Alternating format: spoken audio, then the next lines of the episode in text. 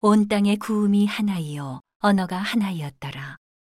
이에 그들이 동방으로 옮기다가 신할 평지를 만나 거기 거하고 서로 말하되 자 벽돌을 만들어 견고히 굽자 하고 이에 벽돌로 돌을 대신하며 역청으로 진흙을 대신하고 또 말하되 자 성과 대를 쌓아 대 꼭대기를 하늘에 닿게 하여 우리 이름을 내고 온 지면에 흩어짐을 면하자 하였더니 여호와께서 인생들에 쌓는 성과 대를 보시려고 강림하셨더라.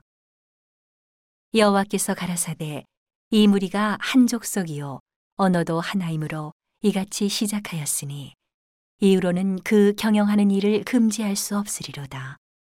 자, 우리가 내려가서 거기서 그들의 언어를 혼잡게 하여 그들로 서로 알아듣지 못하게 하자 하시고 여호와께서 거기서 그들을 온 지면에 흩으신 고로 그들이 성 쌓기를 그쳤더라. 그러므로 그 이름을 바벨이라 하니 이는 여호와께서 거기서 온 땅의 언어를 혼잡게 하셨습니다. 여호와께서 거기서 그들을 온 지면에 흩으셨더라. 셈의 후에는 이러하니라. 셈은 100세 곧 홍수 후 2년에 아르박삿을 낳았고 아르박삿을 낳은 후에 500년을 지내며 자녀를 낳았으며 아르박삿은 35세에 셀라를 낳았고 셀라를 낳은 후에 403년을 지내며 자녀를 낳았으며 셀라는 30세에 에벨을 낳았고 에벨을 낳은 후에 403년을 지내며 자녀를 낳았으며 에벨은 34세에 벨렉을 낳았고 벨렉을 낳은 후에 430년을 지내며 자녀를 낳았으며 벨렉은 30세에 르우를 낳았고 르우를 낳은 후에 209년을 지내며 자녀를 낳았으며 르우는 32세에 수룩을 낳았고 수룩을 낳은 후에 207년을 지내며 자녀를 낳았으며 수룩은 30세에 나홀을 낳았고 나홀을 낳은 후에 200년을 지내며 자녀를 낳았으며 나홀은 29세에 데라를 낳았고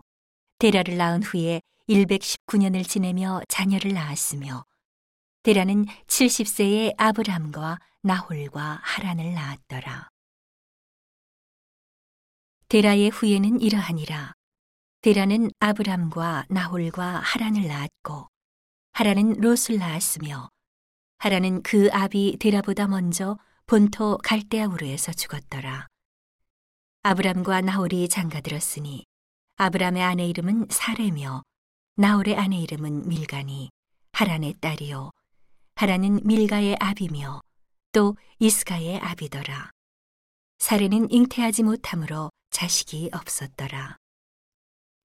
데라가 그 아들 아브람과 하란의 아들 그 손자 롯과 그 자부 아브람의 아내 사레를 데리고 갈대우르에서 떠나 가나안 땅으로 가고자 하더니 하란에 이르러 거기 거하였으며 데라는 205세를 향수하고 하란에서 죽었더라.